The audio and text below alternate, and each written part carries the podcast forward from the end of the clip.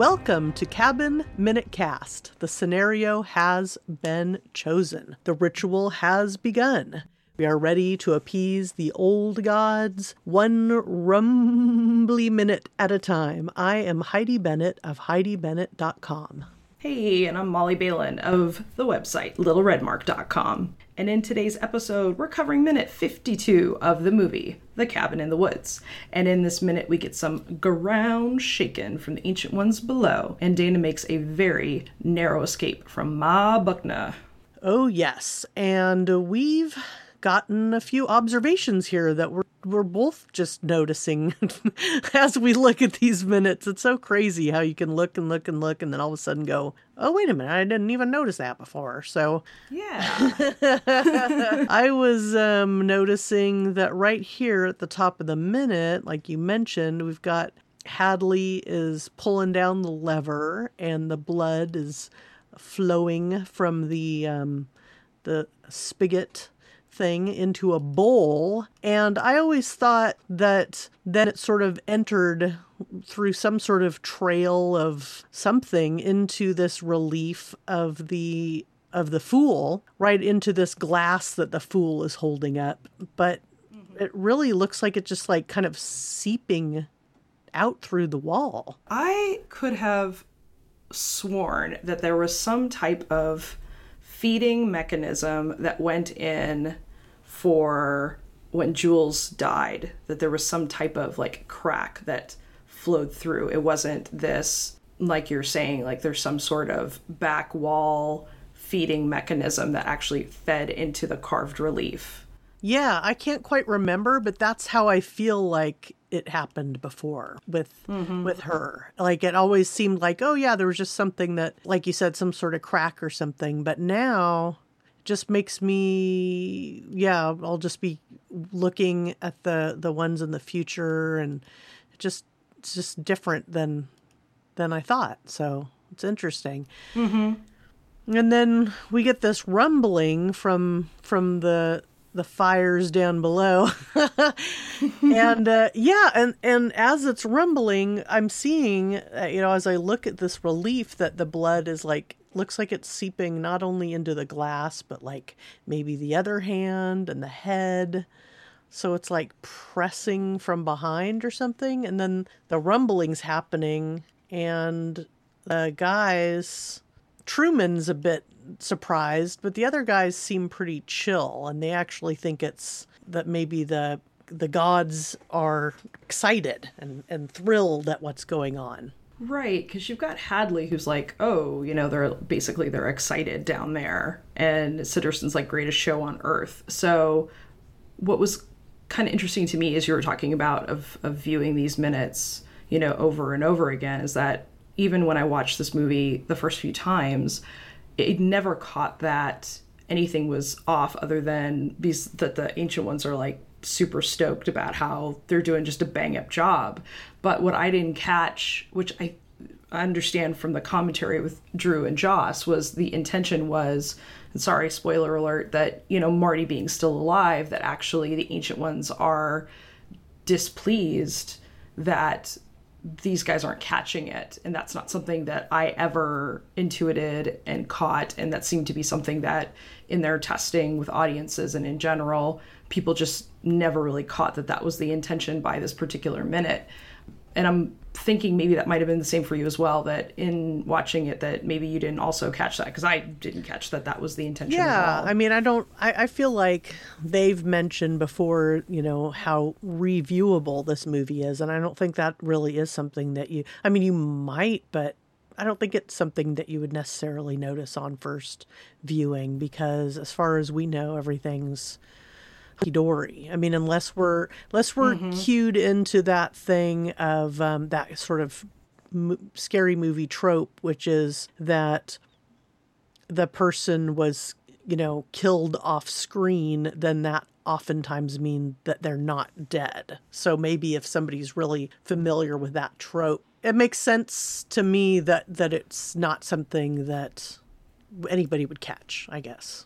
Yeah. I think I find it kind of interesting in how, when someone's putting together a movie and they're writing, and there's this implicit thought that people are going to understand what you're trying to convey. And I think it's amazing to me that this went through a full production, right, with all of these people involved and all of these producers and people reviewing it along the way and testing it with audiences. And then to get to this point where you release something and it's like, nope, nobody got it. And then the other thing you had pointed out, which I also thought was interesting, going back to the relief carving, is that maybe this is because of the shaking, but you can see a bit of the blood pouring out. Right. It kind of looks like, you know, if you're dancing, like the fool, you know, appears to be sort of, looks like he sort of could be dancing, that the blood, when the shaking happens, the rumbling happens, it looks almost like he's like, oh, I spilled a bit of my drink, but it's really blood spilling out of the glass, that his drinking glass. Yeah. It just reminds me of like a vampire having a goblet, and because, you know, there's this trope with all vampires come from Victorian age for whatever reason, and they like to hang out in brocade and lace and have like just elaborate environments and goblets. And I was just thinking that I would totally be that vampire that just lost motor skills, like didn't quite translate all the really excellent like physical attributes, and I would totally be that guy who would just be spilling all over the place and some time of a party. So I just like, I feel like it's talking to me specifically. But yeah. The other thing I think you had mentioned was the relief looks cracked, like right. It's not smooth. So we were wondering, like, if Hadley and Siderson seem, you know, they're bracing themselves a bit, but they don't seem that surprised that, and they even say like they're getting excited downstairs and greatest show on earth. That it's not abnormal for this type of rumbly response, which also gives credence to us not thinking that they're angry, you know, but also that it looks like there's a patch job maybe, or kind of that there's a crack here that's been sort of, you know, patched a bit before. So that this might be a kind of regular occurrence or something. Yeah. And that was something that I kind of wondered before in a previous minute of if this is an American trope, right? Like this is a ritual that's really very specific to American culture and these particular horror tropes, that does this get reused? And this kind of lends some credence to that, and that you have this broken and that it's been used previously and thus required both cleaning and repair to be able to use again. So one thing I noticed, too, is that then, you know, after we see the guys rumbling and sort of bracing themselves, is that you see Dana in one of their monitors, and she's kind of ducking and she's getting the rumbling, too, which makes sense. But that surveillance, the angle that the camera's at and her seeing it, it just gives you a good reminder. I don't think any of us have forgotten, but a good reminder that there's something happening in a cabin in the woods that's very real to that person's experience, and then there's also these people in this environment that are observing it from afar, and that there's a camera on her. And so it just I like that little reminder. And that's then we kind of zip right over to her in the room and see that, yeah, I mean, it's amazing. I think that her, and then soon we're gonna run into Holden, is that they're wigging out a bit, but they're not, they haven't lost their composure. They're still able to make some choices, even though this doesn't appear to really be an earthquake zone, you know, but like something's shaking and happening while this is going on, and it's kind of freaking her out. And then she's still within seconds trying to make sure she can secure herself safely in this room if possible. That transitional shot that we see about her being on the monitor, and it's her face is like a blur, so it's shaking so hard that whatever camera they have in there is just not even registering her as having a clear face. And it just makes it a really nice bridge to coming back in and her being like you're saying, like, I don't know that these guys are in a California subduction zone necessarily. So having that level of earthquake vibration doesn't necessarily make sense. But then again, right. They're being attacked by zombies, so maybe all that shit's getting thrown out the window in terms of sense and reason. The other thing, as you were talking, that, and I just, it's so amazing just when you pick up on minutes, but the painting is up behind her. Right. That crazy ass painting. Right. Because she had put a blanket on it before, but the blanket's off and it's just chilling up there. And I hadn't noticed that. I was kind of curious. And I even, took this little minute in to try and lighten it up a little bit, because this portion that we're looking at is just so in shadow, a little bit challenging to see all the different objects going on. But so she pulls up a suitcase and puts it up onto the bureau. Right. And I was just curious about what or how you interpreted that, because I didn't really understand if she was like, I'm going to get the fuck out of here and I'm grabbing my stuff out of the bag, or I didn't really catch the why of that. I was thinking that instinctually she was just adding, and it's not something that would really work, but just adding more to the pile of something in front of the window. So just like if there was another piece of furniture, she would have grabbed that, but she first just sees this because it looks a bit too high for it to be something she'd be then maybe opening or closing or adding anything to.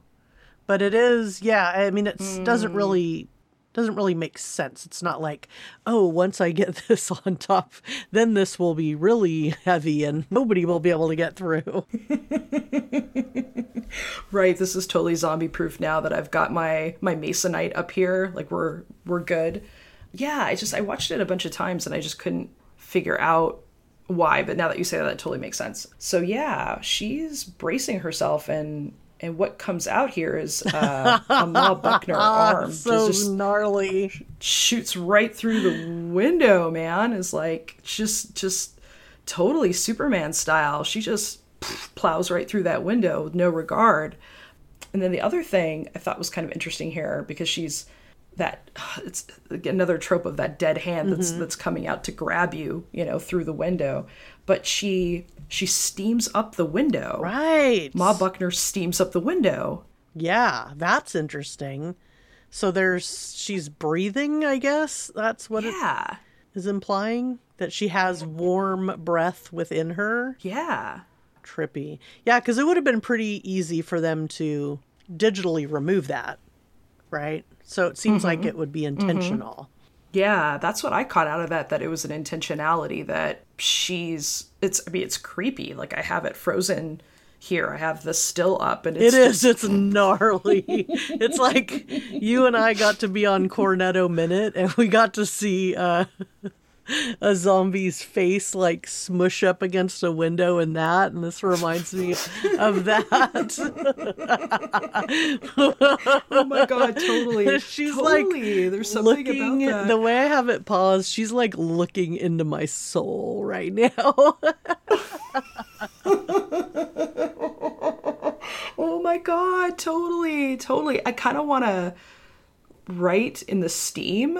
You know how you steam up a window and you're like, I'm gonna write my name or do stars or whatever, and so after the disturbing sense is gone, I'm like, oh, I kind of want to write in it. But I thought that was kind of curious, because we theorize about the type of zombies these are, because there's lots of different types of zombies and different types of intellect of zombies and speed of their movement and whatnot. And so this was especially disturbing to me, because I think the implication is, wow, they're fully animated and they really are resurrected as beings. They're breathing, they're alive, strong, they're moving with intention, they're quick, because she is quick as fuck. Oh, and my she's God. Reaching around with that arm. She is grabbing. I mean, she doesn't seem like something that's shambling and shuffling and parts are kind of falling off of her or anything like that.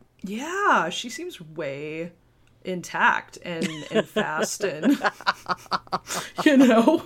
greatest generation. She's definitely, that's the when everybody had organic vegetables, I guess. But yeah, she's just superfly strong. And then Dana tries to barricade the window a little bit, and then we get this really lovely shot of that big ass toothed saw that just like just plunges right in front of her. Yes. Yeah, it's another real horror movie kind of a visual there with her open mouth and worried face, and then this huge, all those big teeth. You really get that, her, you know, silhouetted in front of her for a couple of seconds. It's great. Damn. I mean, that is a serious saw. I'm just really impressed with that. Yeah, it's a big one. It's a biggin'. Damn, that's like a serious lumberjack saw. Oh, there's this other shot. It's so quick, you know, I wish they would linger a little bit more here, but there's this other shot with Dana trying to get across the room, and now because she doesn't want to be trapped in with a zombie, understandably, but there's this like really quick shot of her face, Ma Buckner's face, and she's kind of... girlfriend's got some cataracts. Yeah.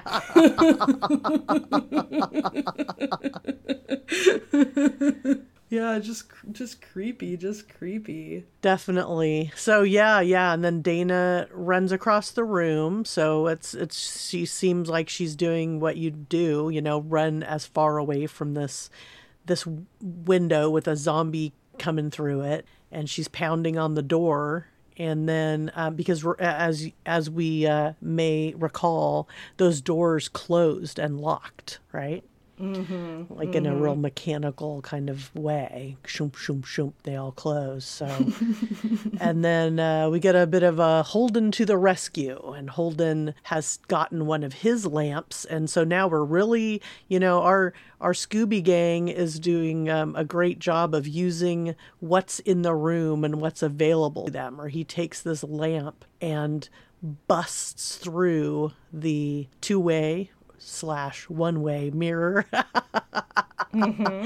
And he's using the bottom of the lamp and the base of it, and just bam, bam, bam, and you know, breaking away. And I really like this because I feel like it's got a lot of realistic motions that he's got here. He's really breaking through, and then he's kind of clearing the path so that you can tell he's gonna pull her through. And it looks like the way she like climbs up on the furniture and jumps through, and he pulls her at the same time. It looks like they're doing it in a way that would have the least amount of cutting her as possible. It just seems like a smart, coordinated move with the two of them that I really like that.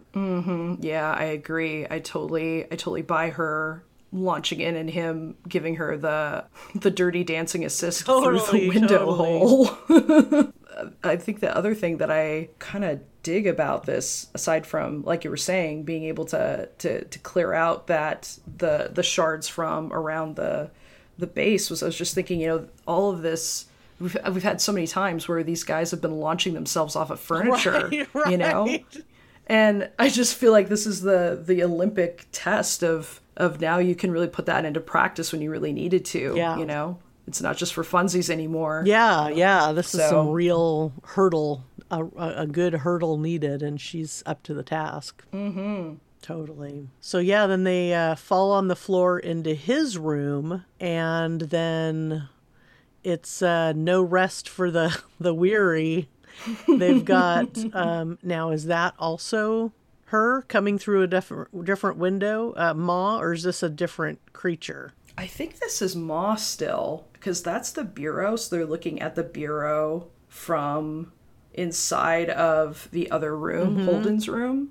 So yeah, I think they're still trying to escape. Yeah, because they're grabbing the bed here. Well, she's like the bed to try and block. Right.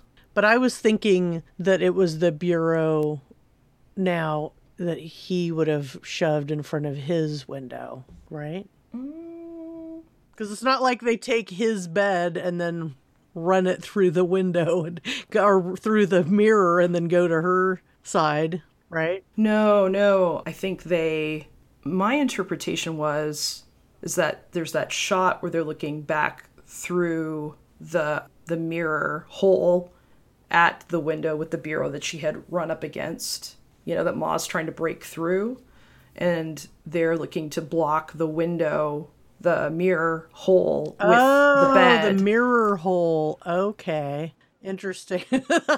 Mirror hole. I don't know. I feel like there's a better term for that, but I can't think of one in this moment other than mirror hole. Yeah. The space formerly occupied by the two-way mirror. Yeah. So yeah, when they go to grab the bed to block that, which, you know, I get it. You know, you're just trying to survive, but Ma does have a saw, so I think you've got a limited time before Ma's gonna saw through like a shitty mattress. So I mean, still. Yeah, you work with what you have. Interesting. Yeah. Okay. So this is where they lift it up and then they find the cellar door, trap door, and the floor. Yeah.